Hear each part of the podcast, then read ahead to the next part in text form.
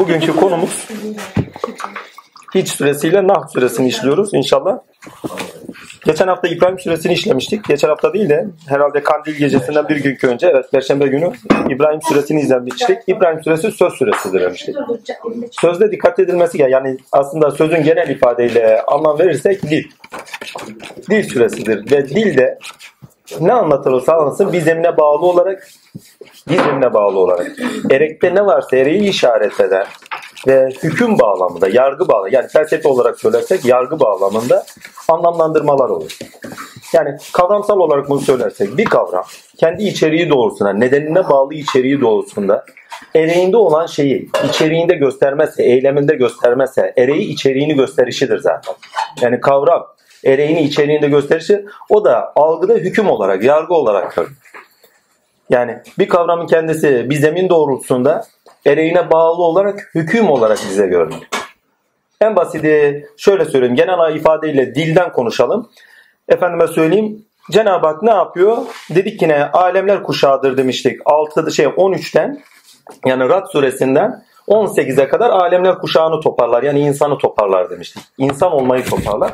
Ve kainat insan ve Allah ilişkisi, Tanrı ilişkisini üçlemesinde bütün ayetler toparlanmaya başlanır. Bir bakmışsın ki Rad suresinde ne yapılır demiştik Allah'ın lütfu ihsanıyla e, bütün kainat dillendirilir. Ondan sonra ne murat ediliyorsa ona göre anlamlandırmalar yapılır. Şimdi Rad suresinde kainatın dillendirilmesiyle Nas suresinde kainatın dillendirilmesi, İbrahim suresinde kainatın dillendirilmesi veyahut da Hiç suresinde kainatın dillendirilmesi hiçbir zaman aynı zeminde gerçekleşmez. Yani doğa zeminindedir ama pardon aynı zemindedir demek. Doğa zeminindedir ama aynı ilkeye, aynı erek doğrusunda gerçekleşmez. İlkeleri farklıdır, erekleri farklıdır. Hüküm olarak bambaşka bir ifade olarak çıkarlar. Onun için Allah katında söz hükümdür. Yani içeriğini verir. İçeriğinde ne varsa içeriğini gösterir. Ama bir zemin üzerinden ifade edilir o zemin üzerinden erekte ne anlatılmak isteniyorsa o erekte anlatılmak istenen şey içeriktedir, potansiyelindedir kavramın ve ifadede o hüküm olarak çıkar. Bir ayet vardı zaten onu da anlamlandırmış bulunduk aynı zamanda. Mesela şeyizde doğa zemini üzerinden anlatımlar vardır Rad'da ama doğa zemini üzerinden anlatımlar vardır ki neden bir tanrı anlatılır? Değil mi? İbrahim suresinde insancıl ilke olarak bütün doğa dillendirilir. Her şey insan için var ettiğinin dillendirmeleri yapılır kainatta. Değil mi? Hemen geliriz, hicre geliriz mesela. Hicrede düzen ve denge üzeri anlatılır. Düzen, bakın düzen ve denge. Ve insan da düzen ve denge neyle karar şey karar bulur? Ahlakta karar bulur. Yani kainatta denge, insanda karakterinde dengede tutarlılık yani ilkesinde tutarlılık, ki onu erek anca bütünselleştirir ki dengesini bulsun. Yani amaç bizi bütüne taşır. Dengeyi sağlatır bizde. Ama ilişkilerimizde, eylemlerimizde de uyum içinde olmamız gerekir. Onun için mesela bunu anlamlandırdıktan sonra bir şeyi daha anlamlandırayım konumuza geçeceğim aynı zamanda. Mesela şeye gittiğiniz zaman Nal suresine gittiğiniz zaman bambaşka bir şeydir. Nal suresinde Er-Razak esması daha önde olmak itibariyle Vahid ve Rab esmalarına içkin olarak Cenab-ı Hak emeği anlatır. Bütün kainat emektir orada mesela. Ve insan da emeğin sonucudur ve insan en büyük emek verdiğidir. Her şey onun için var edip ve insana emek verdiğini dile getirir. Ve bunu bir ayetle net anlarsınız. Diyor ki nankörlerden olmayın.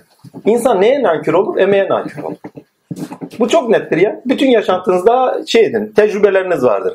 İnsanlara verirsiniz, verirsiniz, yardım edersiniz. Sonuçta ilk aldığınız tecrübe ne olur? Nankörlük olur. Yani size darbe vurmuş olur. Bir teşekkür bile edilmemez. Değil mi? Edilmez. Nankörlük. Nimet üzerinden nankörlük olur. Başka bir şey. Ha. Bizden istenen ne? Şükür. Emeğe şükür. Emeğe tasdik istenir. Bakın diğer sürelerde de vardı ama aynı zemin üzerinden farklı bir ilke açığa çıkıyordu, hüküm veriliyordu, yargılar oluşturuluyordu bizde. Ve söz bilinç oluşturur, söz bakış oluşturur, dil bakış oluşturur. Bunu hiçbir zaman unutmayın. Alemde gerçek olan bilgi insanda bakın duyularla size dışsaldır ama duyularla estetik noktasında ilk içselleştirmeyi yaparsınız. Duygularımlarla beraber onu iyice içselleştirirsiniz. Akılla işletirsiniz. Dil ile tamamıyla içselleştirirsiniz ve eylemlere dökersiniz artık. Üretirsiniz. Ürettiğiniz her şeyin üzerinde de kimlik sahibi olmaya başlarsınız. Cenab-ı Hak'ta da bizatihi öyledir. Üretir, ürettiği üzerinden kimlik sahibidir. Üretir, hani diyor ya Rahman'ı inkar ediyorlar Rad suresinde. Yani üretiyor, ürettikten sonra yani doğada genel bir rahmet tavrında, ürettiği üzerinden kendisinin Rahman tavrında kimlik sahibi olduğunu vurgusu var. Muhteşem bir şey bu noktada. Ha, şimdi demek istediğime getiriyorum. Söz sizi bilinçlendirdiği için ve sözün kendisi de düşüncede en yüksek seviyeyi bulduğu için ki dil bakın dil kainatta yaratılmış en yüksek formdur. Onun içindir ki ne? Dil ile hakka varmak, dil ile yakin gelmek en yüksek derecede Cenab-ı Hak'la ilişkiye girmek sonucunda gerçekleşir. Ve dil sizi yakin getirir. Dil sizi yükseklere erdirtir. Dil bakışınızı değiştirerek yer değişti başka bir yer olduğuyla bambaşka bir alana taşır sizi. Onun için sakın düşünceyi ihmal etmeyin. Evet birçok ibadet yapabiliriz. Ama düşünceyi ihmal ettiğiniz zaman elinizdeki en yüksek aracı ihmal etmiş olursunuz. En yüksek argümanı ihmal etmiş olursunuz. Onun için dil bir taraftan sizi yükseltir, bir taraftan yakin getirir. Çünkü her bakış açısı dil ile kazanılan bir şey. Mesela ne demiştik hani Abdullah babanın bir hikayesi. Evladım Allah sana niye bu kadar uzak? Rabbim Allah biliyor ki o sırada aklında uzak ama bak dil ile uyarıyor. Aynı anda bakış açın değişiyor. Allah her yerde. Yine söyledi. Niye bu kadar uzak? Ben hiç cevap vermiyorum. Bir baktım Allah özleri bilendir. Birinin dilinden bana konuşuyor. Bak Abdullah babayı Allah olarak görmüyorum. Ama o sırada eyleminde tezahür eden, sıfatında tezahür eden hakikaten Bak yakinlik. Ama dil üzerinden gerçekliyor şu yakınlık.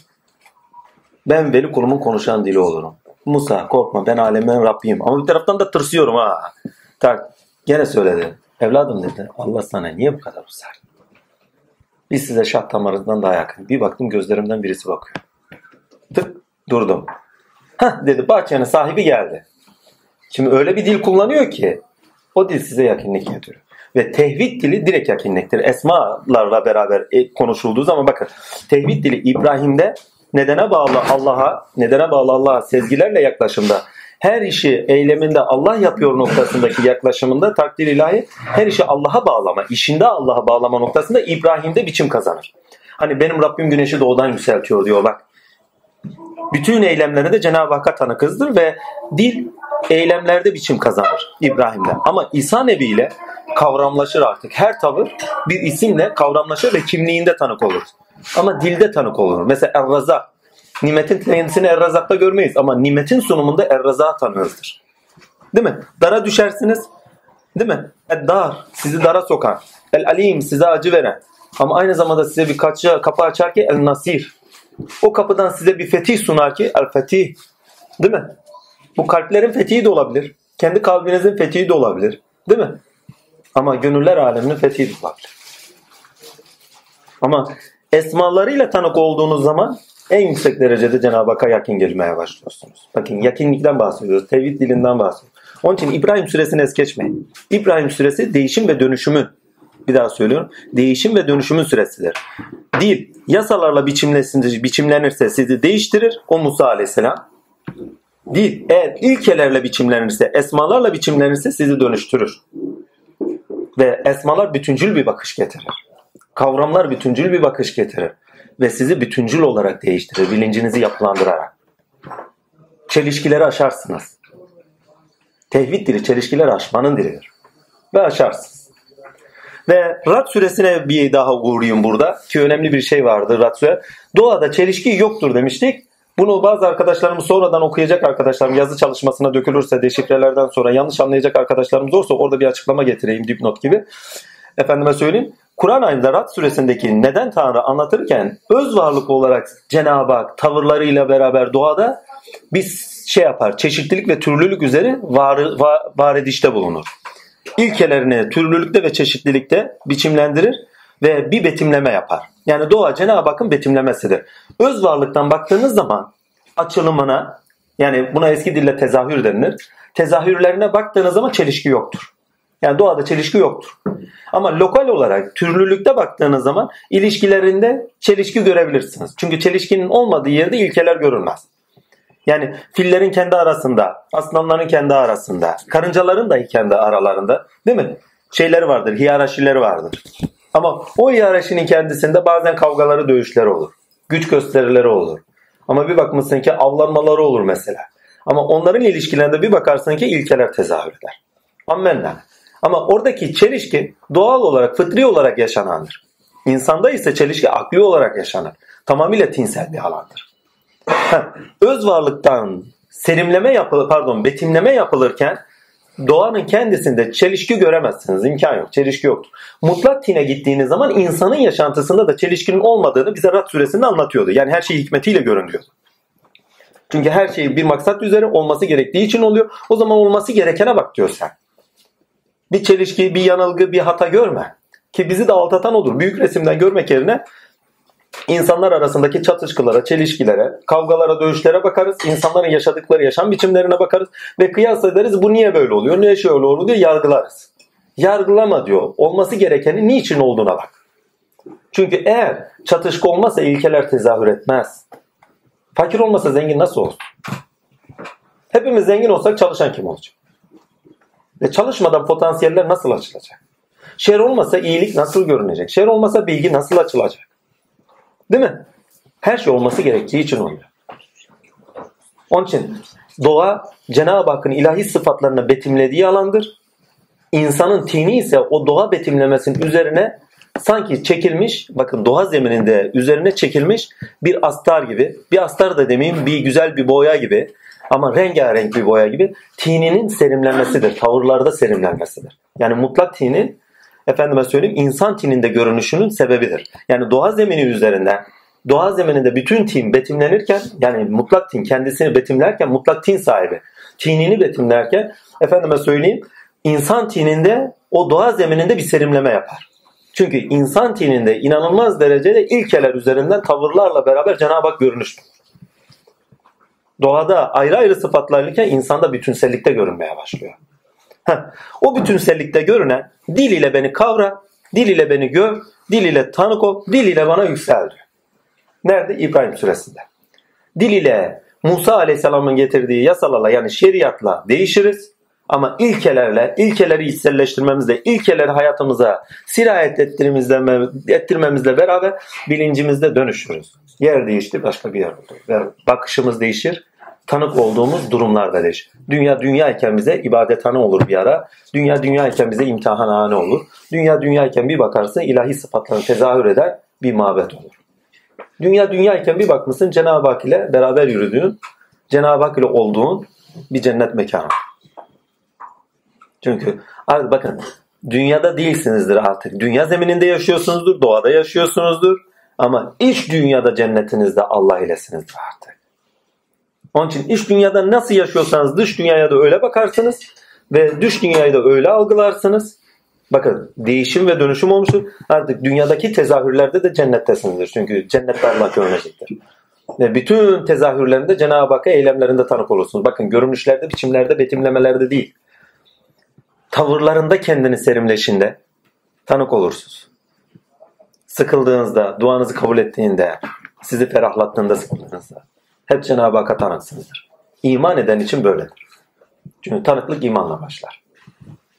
Ve söz sizin tanıklığınızı derinleşmiş bir şekilde, sizin derinleşmiş bir şekilde ve Cenab-ı Hakk'ın lütfüslerine maneviyatta yükselir ki felsefi dille söyle tinde yükselterek Cenab-ı Hakk'a tanıklık sağlar. Bu muhteşem bir şey. Lakin bu böyle ve ne demiştik? Söz alemde karşılık görür demiştik. Değil mi? Biçim görür demiştik.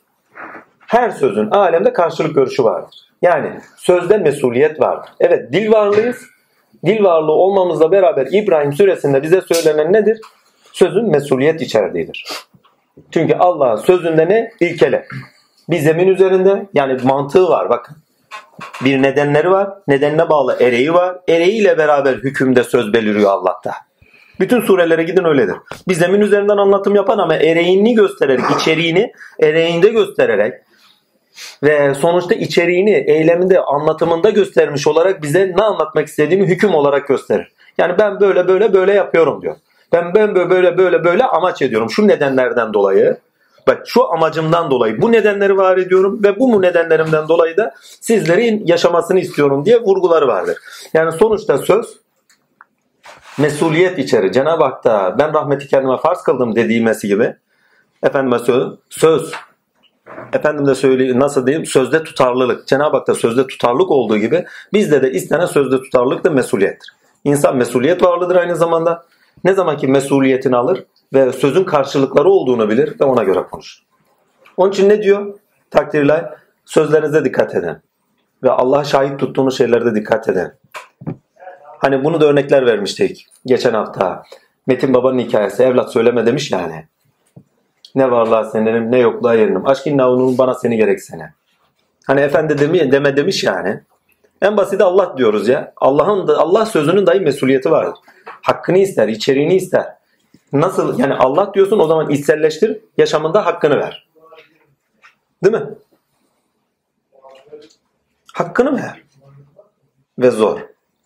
İman edilmeyeceğimiz hani. Yani hakkını vermek. Emek istiyor yani. Ve söz mesuliyet içerdiği için söze dikkat edin. Karşılığı var. Bunu daha basit indireyim. Sözü içselleştiririz. Sözü içselleştirme, gerçeğe ait sözü ilkeler olarak içselleştiririz. İçselleştirmemizle beraber üst yapı kurumları ediniriz. Üst yapı kurumları edinmemizle beraber değerler ediniriz. Üst yapı kurumları edinmemizle beraber değişiriz. Değerler edinmemizle beraber efendim mesela dönüşmeye başlarız. Yani bilinç yapısallık kazanır. Yani Musa Aleyhisselam'la gelen süreçte yani şeriatla gelen sözün bizde şeriat oluşturmasıyla değerlere doğru götüren süreçte takdirler oluşturması bilinçlenirken tamamıyla değişiriz. Çünkü yasalarla değişilir. Ama değerlerle ilkeye bağlı değerlerle dönüşülür. Eski değerlerinizle şu anki değerlerinizle kıyas ederseniz dönüştüğünüzü görürsünüz. Eski yasaları algılayışınızda şu anki yasalarla bakışınızda vicdani olarak bakışınızda değiştiğinizi görürsünüz. Üst yapı kurumları vicdana hitap eder. Değerler de vicdan oluşturur ama dönüştürür sizi. Yani dönüştürmesi demek taşıyıcı olması. Ama bütünsel bir bakışa taşır. Tevhidsel bakışa taşır. Şimdi iyice toparlayayım. Sözün nasıl ki yaptırımı vardır mesuliyeti itibariyle aynı zamanda eylem ve amellerimizin de yaptırımı vardır. Karşılıkları vardır. Hemen arkasından hüs süresi geliyor. Konumuz bugünkü konumuz hüs süresi. Hüs süresini hangi niyetle okumamız, pardon belirleyici ilkesi nedir? Amaç yani emel ve amel. Yani eylem. Gaye ve eylem. Ve gördüğünüz zaman kainatın anlatımına, kainat anlatımlarına baktığınız zaman Cenab-ı Hakk'ın bir gaye üzeri yarattığının vurgusu vardır. Ve diyor ki her şeyi ben bir hak üzeri yarattım. Her şeyi hak üzeri yarattığı dediği ilkeler ve yasalar üzeri yarattım. Ama hak üzeri diyerken de aynı zamanda her şeyi ereğine göre yarattım. Bir amacım, bir muradım var. Bir gerçeklik var yani. Yani onun gerçekliğinin açığa çıkmasını. Çünkü gerçek sonuçta açığa çıkar. Bakın. Hiçbir zaman başlangıçta açığa çıkmaz. Bir evladınız oluyor değil mi? Onun ne taşıdığını bilmiyorsunuz. Sonuçta onun varlık gerçekliği sonuçta çıkmıyor mu?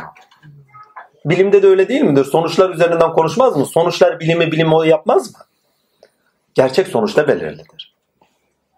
Ve diyor benim bir amacım var. Ve bu amacım doğa betimlemesinde görülmüyor. İnsan tininde de insan karmaşalar içinde görmüyor. Ve ereğine bağlı olan yani kendisinin amacına bağlı olan şeyin sonuçta çıkacağını söylüyor ve sonuçlara göre yaşamamız isteniyor. Bütün kainatı bir amaç uğruna yarattığını ve bu amaç doğrusunda yaratırken denge üzeri yarattığını ve her şey amacına bağlı olarak işletildiğini vurgusu vardır. Her şeyi bir miktar üzeri yaratıyoruz. Bir miktar demek bir amaç var demek. Ölçü var. Ölçü varsa orada bir amaç vardı. Bir kıyas. Yani bize bir kıyas getiriliyorsa bir amaca bağlı olarak, bir iradeye bağlı olarak bir kıyas getiriliyordur. Her şeyin bir ölçü ve miktar üzeri yaratılmış olduğunu söyler Cenab-ı Hakk'ın orada amaçları güttüğünü söyler. Şeytanı dahi bahsederken mesela onun dahi bir amacı var. Madem ama bak amaç öyle bir şey ki şeytanda konuşulduğu zaman nedene bağlı amaç. Ama Allah'ta konuşulduğu zaman ereğe bağlı amaç. Böyle bir fark var. Şeytan ne diyor? Ya Rabbi madem öyle diyor onu şeyden kokuşmuş balçıktan yarattın. Beni ise diyor şeyden yarattın, ateşten yarattın diyor. Kudretten yarattın. Bak nedenine bağlı olarak bir amaç sunuyor kendisi. Ne diyor? O zaman diyor ki kalplerinde bana yer ver. Onlara dünyayı süslendireceğim diyor. Bak süslendirmek demek örteceğim demek. Neyini? Kalıcı gösterecek. Kalıcı gösterecek. Zevkli gösterecek. Ve aldatıcı gösterecek. Yani inişteyken biz, içgüdülerle inişteyken sürüklendirecek bizi. Sürüklenişe devam ettirecek. Bazen olur ki tabiatın kendisi dahi bize süslü değil midir ki tabiatı dahi bize esenlik vermek için yarattığının durumlarını da bile anlatır. Hani göğüs süsledik der.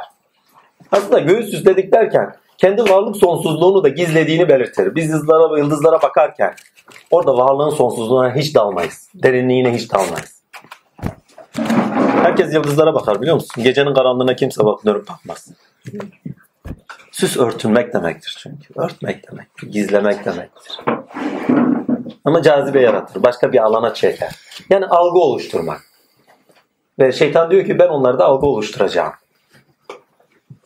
Ama neye bağlı? Nedenlerine bağlı algı oluşturacağım. Bütün yaşantımızda bizi erekten yani ilahi erekten mahrum bırakan kendi varlık nedenimizin sonuçta Allah'ın muradına göre bizden istenen neyse onun açığa çıkmasına engel olan nedir? Nedenlerimizdir. Onun için hiç süresinde bizde istenen şudur. Nedene bağlı olarak eylemlerde bulunmayın ereğe bağlı olarak, sonuçlara bağlı olarak eylemlerde bulunun. Kanaatim o ki hiç süresindeydi herhalde. Sana yedili ve yedi defa tekrarlanı ve Kur'an'ı verdik diye söyler. Yani Fatiha'yı ve Kur'an'ı verdik. Yani Kur'an demek sonuçlardan konuşan kitap demek. Kur'an'da sonuçlardan konuşulur. Yani bunu artık gönlümüze, bilimcimize yazalım. Kulağımıza küpe yapalım. Fatiha ne? Sonucu amaç edinen ve o şekilde eylemlerde bulunmayı murat edinen kişilerin duası var orada. Ya Rabbi bizi nimetine erdirdikten yani sonuçlara vardırttı. Değil mi? Muradına erdirdiklerinin yolu üzere eyle. Muhteşemdir ya. Verdiği örnek dahi inanılmaz bir şey ya. Yani bu ayetin burada ne işi var?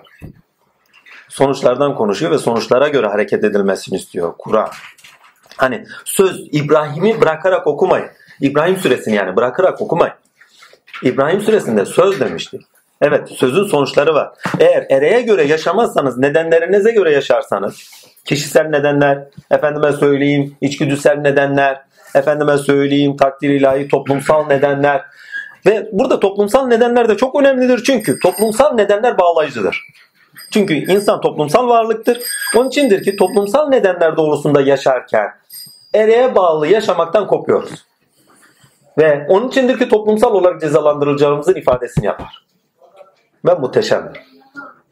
Yani onlar cehenneme gireceklerdir. Yedi kapıdan ne? Kibrin kapısı, müşrikliğin kapısı, şirkin kapısı, efendime söyleyeyim ki, kibir demiştik değil mi? Zulmün kapısı. Yani aslında kapı deyince cehennemde bir kapılar gibi anlamayın. Sizin Allah Azimşan'ın lütfuysa size Allah'a örtecek şeyler. Öfkenin kapısı, Allah'a örtecek şeyler sizin o kapıdan duygusal bak kalbi olarak kalbi olarak gönlünüzü cehenneme çeviren davranışlardır. O zaten bir kapıdır. Bütün eylemlerimiz ilahiyata varmanın kapılarıdır. Araçlarıdır. Anahtarı gibi düşünün aynı zamanda. Misal vermek gerekirse. Ve toplumsal bakın kolektif bilinç içinde doğarız ve kolektif bilinç üzerimizde belirleyicidir. Ama nedene bağlı olarak kolektif bilinç biçimlenmişse, ereğe bağlı olarak biçimlenmemişse kendi içinde nedenlerine bağlı olarak bütünsellikleri vardır ama ereğe bağlı yürüyüşte bozukluklar içerir.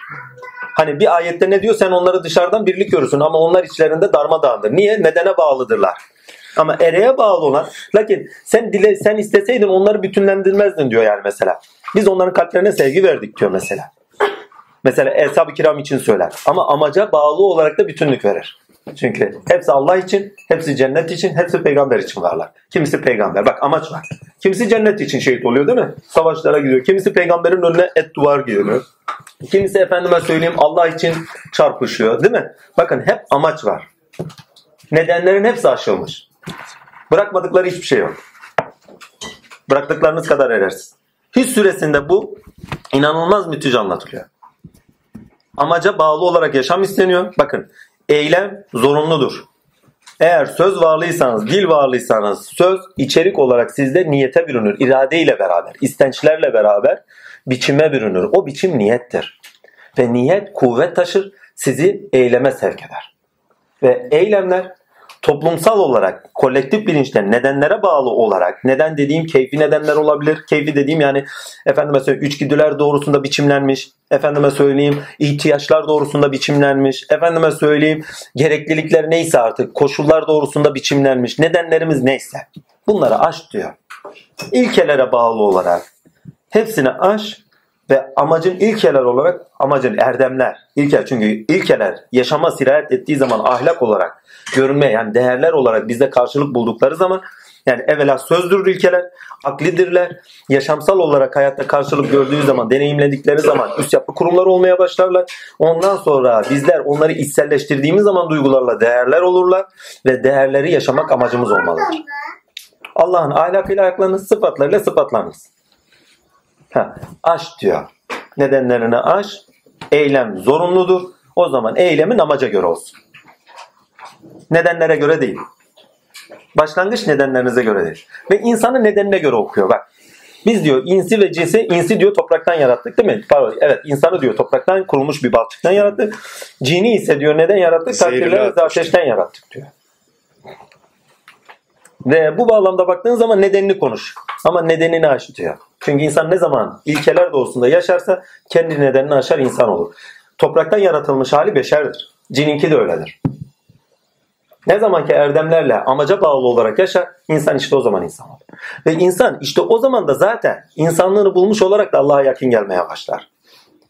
Ve bu surenin tamamıyla ruhunu veren ayet şudur. Son ayet. Ya sondu ya bir öncekiydi herhalde. Hatırlayamıyorum. Sen evet sonuncusuydu. İki tane zaten orada var. Rabbine hamd et ve tesbih eyle. Secde edenler gibi secde et. Ama bak buradaki secde daha önceki anlattığımız secde gibi değil. Yani yasalara bağlı zorunluluk secdesi demiştik. Efendim fıtrati olarak zorunluluk secdesi demiş. Potansiyelimiz olan Esma-i Has'ın zorunluluk Esma-i Has'ın zorunluluk secdesi demiştik. Efendime söyleyeyim takdir ilahi ama ereğe bir de arada bir secde daha demiştik. Ereğe bağlı olarak herkes zorunlu dönüyor. Zaten ereğe bağlı herkes secdede. Yani Allah'ın bir muradı var. Zaten o murada doğru gittiğimiz için isteyerek ve istemeyerek secdedeyiz. Ha, sen diyor Rabbine yakın gelene kadar ibadet et. Bak. İbadet ne? Yakinlik getiriyor. Amaç ne? Yakinlik. Yani sen bana varana kadar eylemlerde bulun. Ama yakin getirecek eylemlerde. Ve bu ne demek? İlkelere varmak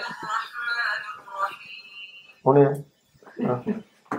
İlkelere bağlı olarak ilkelere bağlı olarak eylemlerde bulunmak Cenab-ı Hakk'a yakinlik getirir. Ve o yakinlikle şey kafam karıştı. ya. Bismillahirrahmanirrahim değil mi? Dur bir çay içeyim de gelin. Bazen gidiyor geliyor. Ha. His süresine baktığınız zaman bunlar net görülüyor. Ve orada iki şey konuşuyor. Ya iki tane de peygamberimiz var mesela orada. Enteresan. Zaten peygamber efendimize dikkatli bakın. Peygamber efendimiz her sürede karşımıza çıkıyor. Hep bir şeyle uyarılıyor bak. Hırs süresinde de neyle uyarılıyor? Sen diyor onların yaptıklarının nedenlerine bağlı olarak yaptıkları eylemlere bakma. Onların zenginliğine, menginliğine, şunlarına, bunlara da bakma. Onların varlık nedenlerine de bak. Allah sana yeter diyor zaten. Bak amaçta olan, amacın olması gereken. Yeter. Ve sen ona yakin gelecek eylemlerde bulun. Muhteşem ya. Yani his süresinde bunları tamamıyla okuyorsun. Şeytana es geçiyorum çünkü şeytanla zaten konuştuk. Nedenine bağlı olarak bir amaç ediniyor. Katliyen. Nedenlerine bağlı olarak bir amaç değil. Allah'a bağlı sonuçta bakın. Allah, her şey Allah'ta başlar, Allah'ta biter. O zaman amacımız Allah olacak ve amacımız Allah olarak Allah'a yetişmenin eylemlerinde bulunarak hayatımıza yön vereceğiz. Hemen İbrahim ile Lut'a geçelim. Kainatı bir amaç uğrunda yarattım diyor. Değil mi? Bir amaç veriyor ve tertip ve düzen üzeri yarattım. Ve o tertip ve düzene uyumlu bir şekilde ve ahenkli bir şekilde yaşayın. İşaretleri vardır. Ve İbrahim'e melekler gider. İbrahim'e melekler müjde olarak gider bak. Umut. Ama Lut'a gittikleri zaman korkuyla giderler. Yani İbrahim'de müjde, umut ama Lut'ta gittikleri zaman korku, korku uyandırırlar. Bundan önceki sürede ümit ve korkuyu anlatmıştım. Değil mi? Eğer siz eyleme bağlı, bakın amaca bağlı eylemlerde bulunursanız nedeniniz hak olarak, gerçekler olarak bağlı eylemlerde bulunursanız sonuçta Cenab-ı Hak size destekçidir. Evlatla müjdelenmesi demesi, ona destek olması demesidir. Halilullah ya dost dostun destekçisidir. Her alanda. Ona çocuğu veren, yani bu yaşımdan sonra diyor çocuk mu olacak diyor. İnsan yaşandığı zaman ne arar?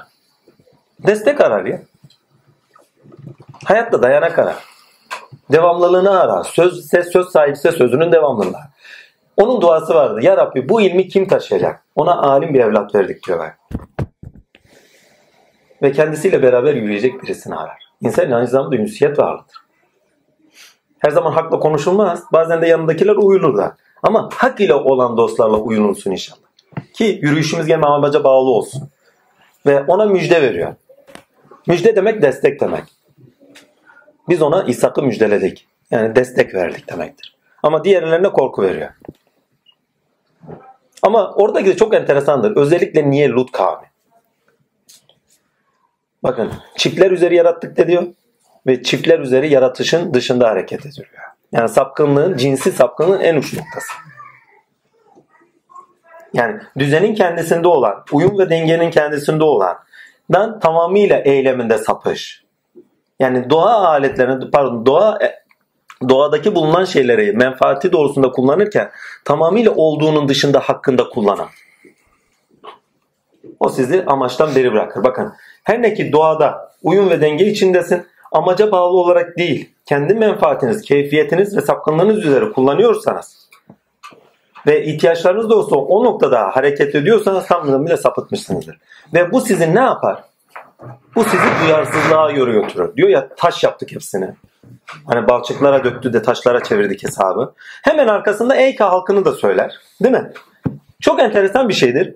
Onlar diyor bir yol üzerindedirler diyor. Yani devamlı olan bir zihniyetten bahsediyor. Yol üzerinde derken Eyka halkı da Lut halkı da Araplara göre bir yol üzerindeydiler. Doğru. Ama o bir yol üzerindeydi değil mi? Aynı zihniyet her an vardır. O gibi insanlara bakın maneviyata duyarsızlardır. Amaca duyarsızlardır. Kainatın ama ya kainatta dönen her şeyde Cenab-ı Hakk'ın amacına duyarsız olmak iman etmiyorum demektir aynı zamanda. Ha, ben de Allah'a inanıyorum da deseler nedenlerine bağlı olarak o nedenlerde kaldığı için amaçtan bir gafil ol kaldıkları için sapıtmışlardır. Hemen arkasından neyi getirir bu? Tamamıyla duyarsızlığı getirir. Ve orada Salih Aleyhisselam'ın şeyini kavmini bahsediyor. Hani şeylerden, taşlardan evler yontarlar da içlerine girerlerdi. Onları da kurtulacağını zanneder.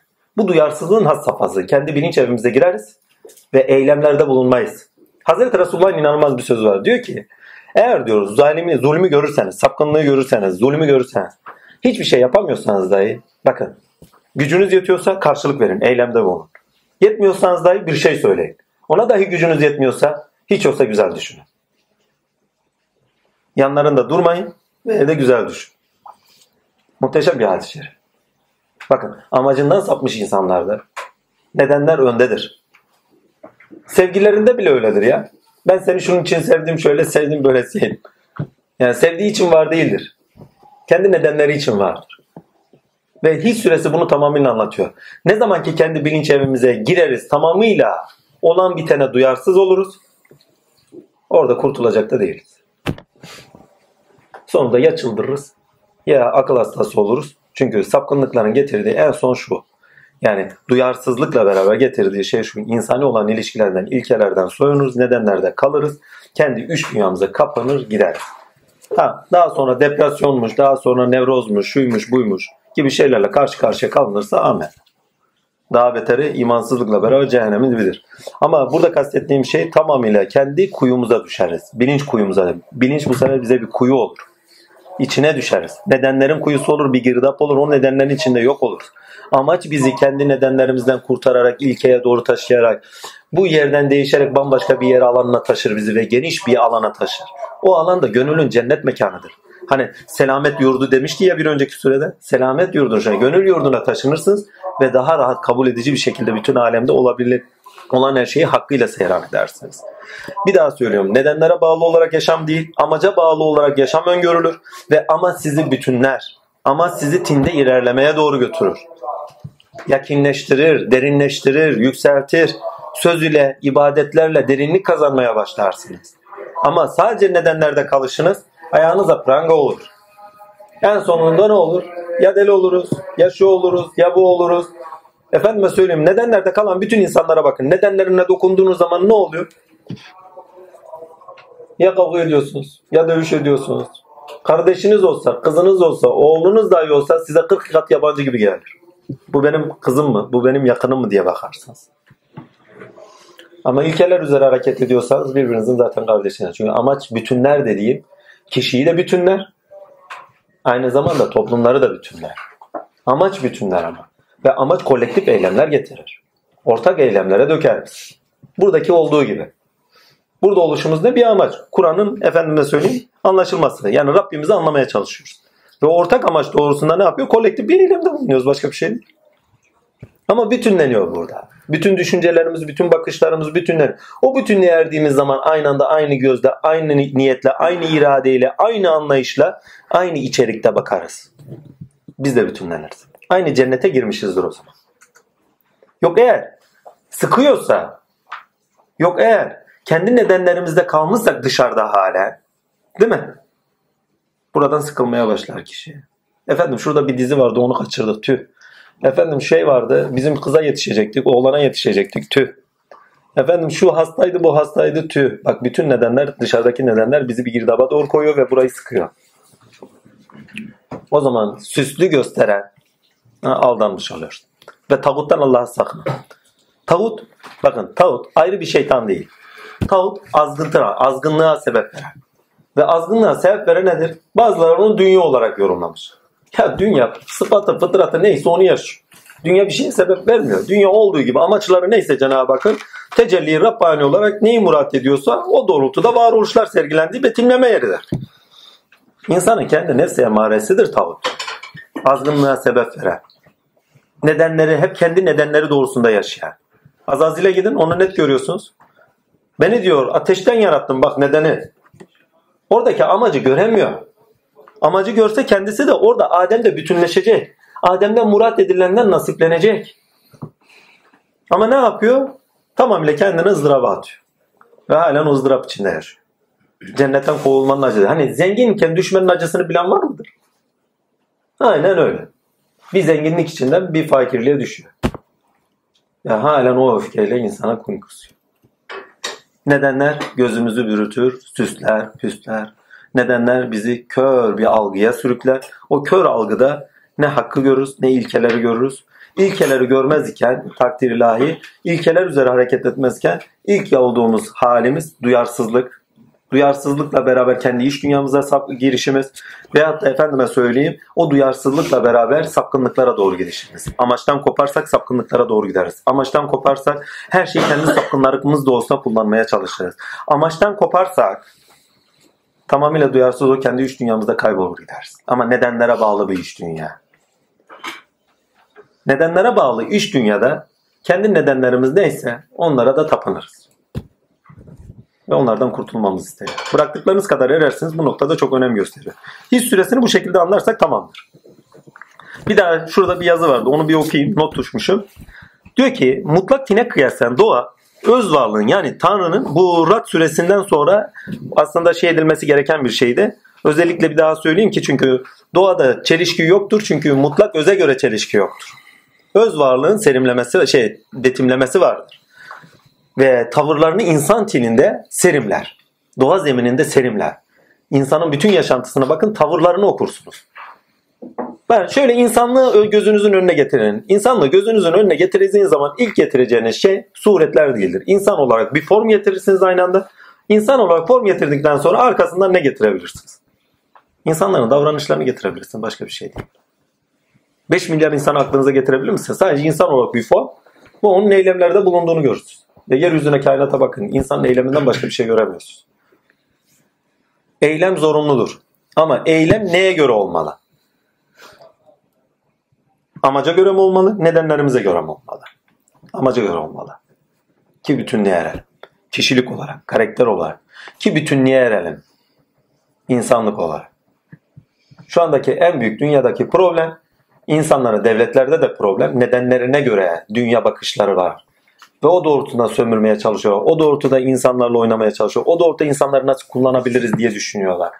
Devlet şirketler dahil. Ama insanlık amacından baksalar, insanlık ülküsünden baksalar, aynı sofrada yaşadığımızın birinciyle baksalar, bambaşka bir dünya kurmaya başlarız. İnşallah öyle bir dünyaya doğru gider. Bir süre insanoğlu öyle bir dünyayı da yaşayacaktır. Bir süre. Ama bu zamanlar değil. Var ama. Bak. Devam edeyim.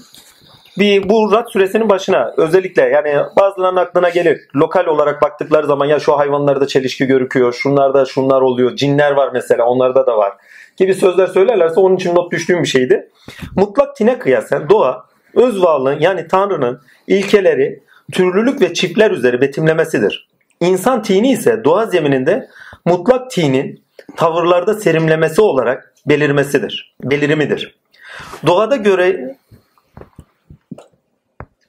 doğada görülecek her türlü fıtratlara bağlı mücadele bir daha söyleyeyim. Doğada görülecek her türlü fıtratlara bağlı mücadele Hani hayvanatla, cinlerden nerede görsen kendi doğamız dahil mücadele. Karşıtlık ve çelişki olmaktan daha çok bak mücadele diyor. Karşıtlık ve çelişki olmaktan daha çok çeşitlilikte öz varlığın belirimidir. Kendi sıfatlarını betimlemesidir. İnsan tini bu da insan tinini insana yansıtacak olan ön görünüştür. Yani doğadaki bu şekilde şeyler insanın kendi varlığını, kendi varlığında dönenlerin görünüşü içindir. Hayvanatta dönen şeyler insan aynadır ve ön görünüştür. Ama önemli olan insanın kendi üzerine dönerek insanda kendini görebilmesidir. İnsanın bir daha kendi üzerine dönerek öz varlığında kendiliğini görebilmesidir. Ki öz varlığının kendisi olduğunu bilincine vardığı zaman insan insandır gerçekten. Ki ona insan kamil diyoruz, insan da demiyoruz. Hak. Ki Rast suresinin aslında demişim başına konulacak. Konulmasına gerek yok. Arada akıyor zaten. His suresini bu şekilde anladık herhalde. Allah'ın lütfu ihsanı. Ama bundan sonra da ne geliyor? Hak. Nah